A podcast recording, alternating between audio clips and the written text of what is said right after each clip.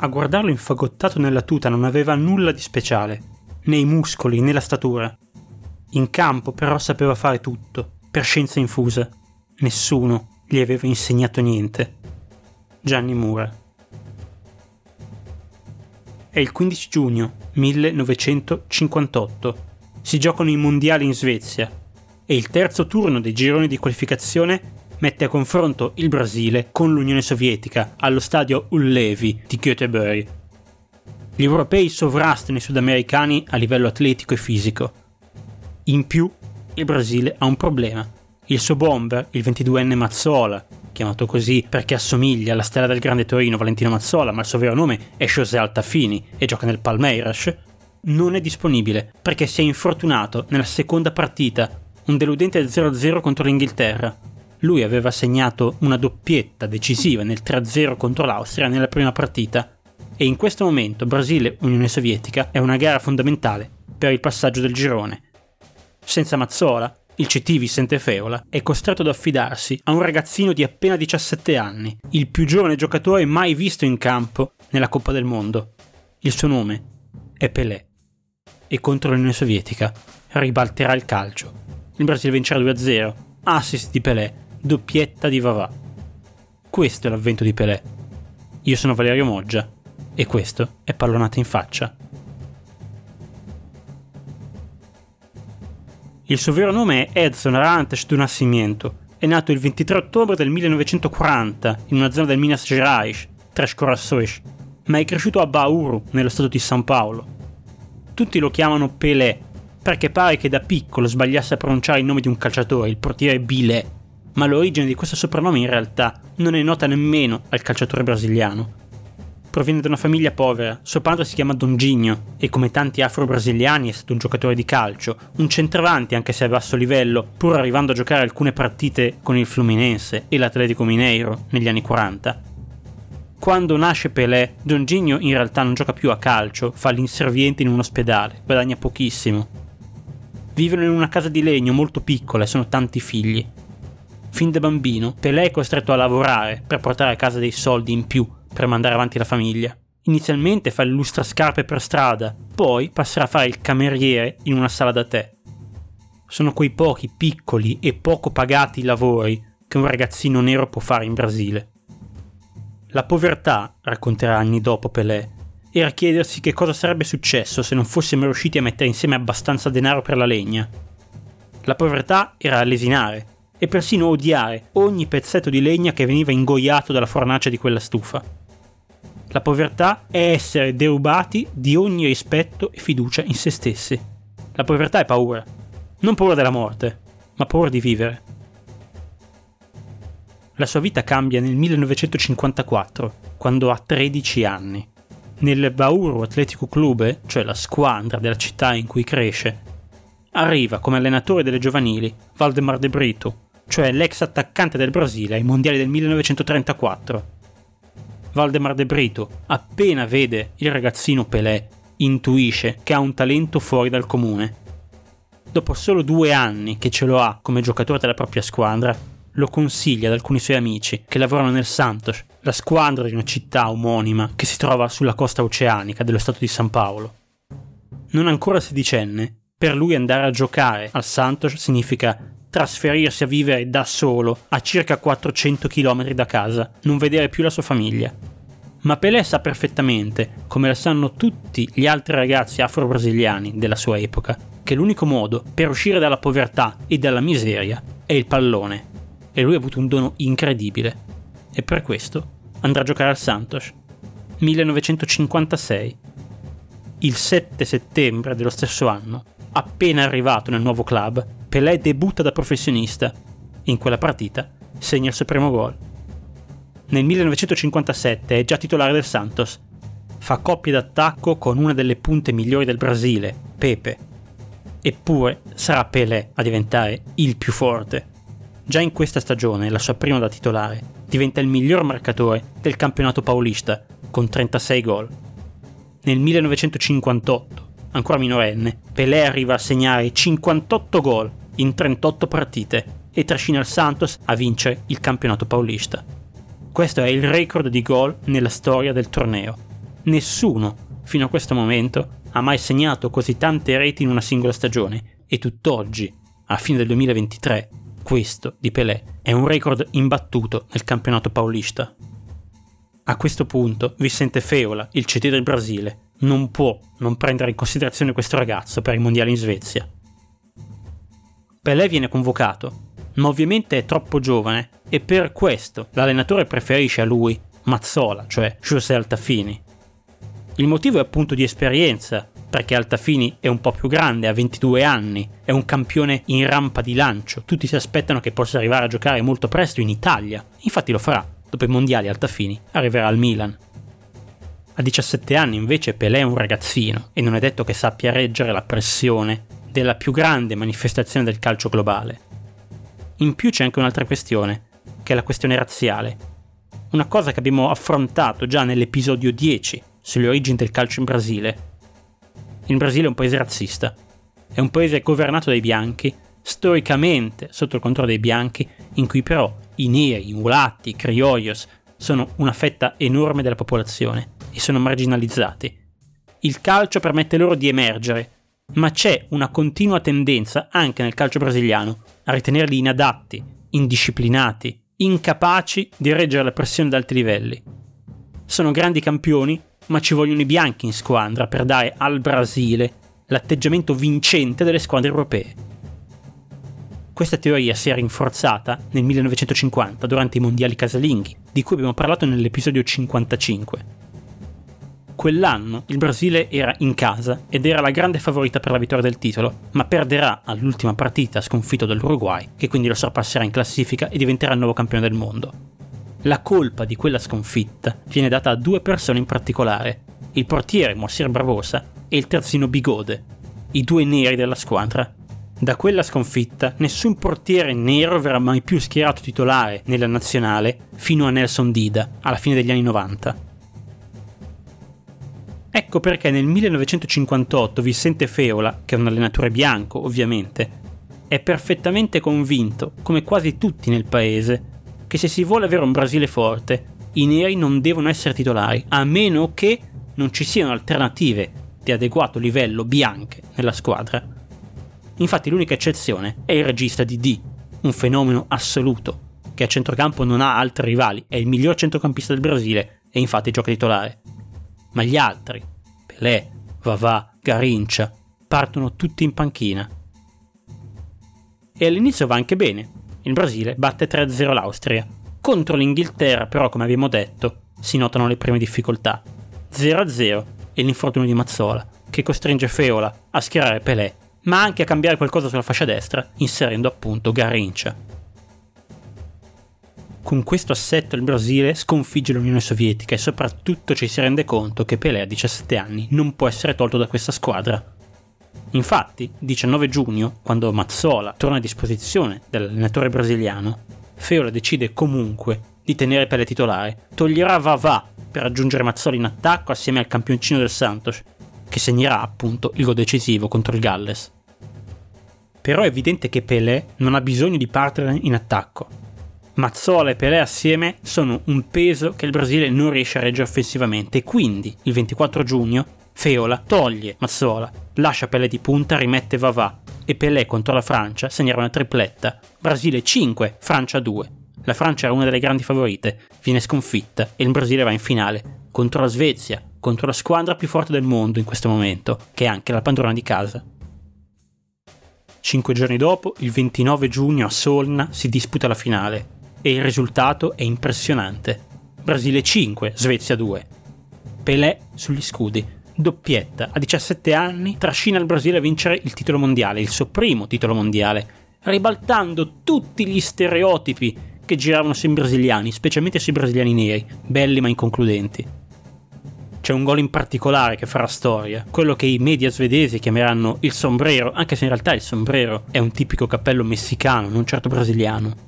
È un gol che Pelé inventa con un colpo di genio, un tocco rapidissimo che fa volare il pallone sopra la testa del difensore e ricadere appena alle sue spalle, dove l'attaccante brasiliano è già arrivato e al volo colpisce e batte il portiere. Questo è il sombrero, che resterà nella storia del calcio come un tipico gesto che nasce con Pelé e poi verrà ripreso da tanti altri campioni. Questo mondiale lo rende uno dei giocatori più importanti al mondo a soli 17 anni. In Svezia, nel corso della manifestazione, diventa un piccolo idolo, soprattutto delle ragazzine svedesi che non avevano mai visto un giocatore nero, anzi non avevano mai visto un nero probabilmente così da vicino. L'hotel del Brasile viene preso d'assedio da queste giovani donne che vogliono vedere questo ragazzino, questo loro coetaneo di cui tutti parlano.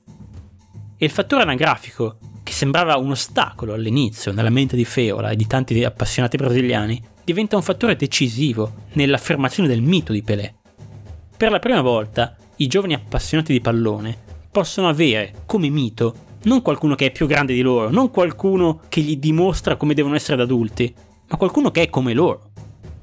In un'epoca, al fine degli anni 50, che viene dopo la guerra, soprattutto nell'Occidente, si sta affermando una nuova cultura giovanile, Pelé diventa l'elemento perfetto per incastrarsi in questa nuova mentalità dei giovani europei, ma anche americani, che sta andando formandosi.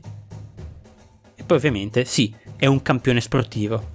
Dopo il mondiale sia il Valencia che l'Inter cercano di acquistarlo. Il Valencia pare avesse addirittura già un accordo prima del torneo con il Santos, che però viene rotto a questo punto. Il club brasiliano non intende vendere il suo campione e su questa cosa influisce moltissimo anche la situazione politica in Brasile. L'attuale presidente è un centrista, Juscelino Kubitschek, che punta a dare l'immagine di un paese moderno e finalmente politicamente ed economicamente stabile. Kubitschek spinge sull'industrializzazione, l'urbanizzazione e soprattutto sul grande progetto urbanistico della costruzione di una nuova capitale, messa al centro del paese, quindi non più sulla costa, come era Rio de Janeiro, questa città si chiamerà Brasilia e diventerà il centro nevralgico del potere politico. È un progetto estremamente ambizioso, che vuole appunto mostrare al mondo un Brasile nuovo, e Pelé è perfetto per questo progetto politico, perché dimostra che il Brasile sta crescendo nel calcio e quindi automaticamente dove va il calcio va anche il paese.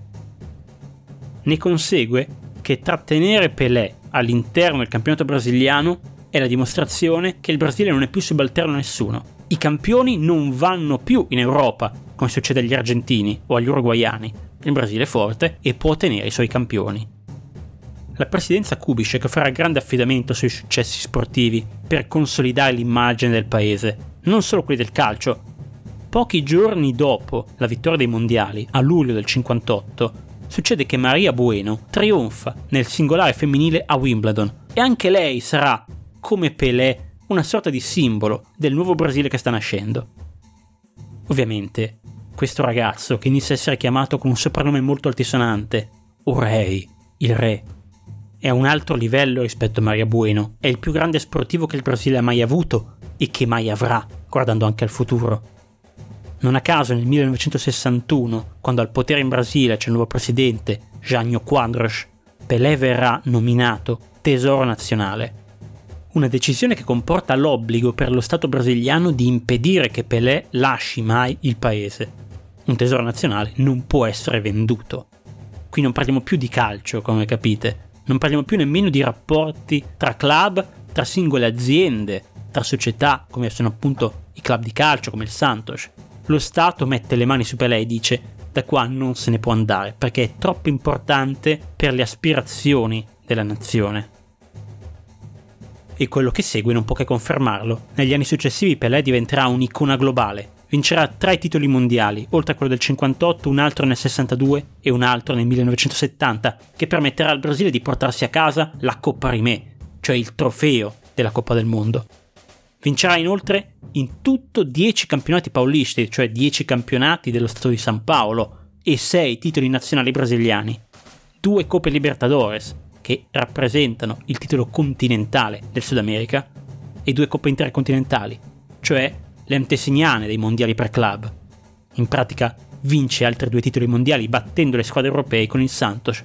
Potremmo dire che Pelé in tutta la sua carriera è stato cinque volte campione del mondo. Chiuderà la sua attività da calciatore con 1281 gol segnati in carriera, record assoluto della storia. Quando raggiunge quota 1000 ha solamente 29 anni, siamo alla fine del 1969, per dire l'enorme capacità realizzativa di questo giocatore, ma d'altronde l'avevate già capito con quello che vi ho detto prima. A 17 anni aveva stabilito il record di gol del campionato paulista, tutt'oggi imbattuto. Ma più dei risultati, la vera impronta che Pelé lascia nel mondo, non solo del calcio, è di natura sociale. Si tratta del primo campione nero dello sport a livello globale. È l'uomo che ribalta tutti gli stereotipi razziali del calcio, che vedevano i neri, in Brasile, ma non solo, come giocatori poco convincenti, poco vincenti, senza l'attitudine mentale degli europei. Diventa più importante di Jesse Owens, il campione delle Olimpiadi del 36 di Berlino, e di Joe Louis, il grande pugile americano. È più grande di loro perché fa uno sport che è più globale, che è seguito e amato in tutto il mondo. È più grande addirittura di José Leandro Andrade, la grande stella dell'Uruguay degli anni 20. Andrade era diventato un eroe popolare nella Parigi degli anni 20, ma era rimasto circoscritto lì, tra Parigi e l'Uruguay. Pelé invece è un campione globale nel vero senso della parola, è amato in Sud America, anche fuori dal Brasile, è amato in Nord America, è amato in Europa, è amato soprattutto in Africa, oltre che in Asia e in Oceania.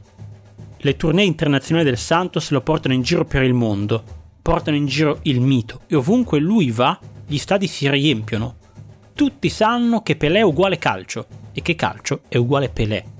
È il primo campione che va a incarnare totalmente questo sport forse il primo che va a incarnare del tutto uno sport. E appunto la sua fama è fondamentale proprio in Africa.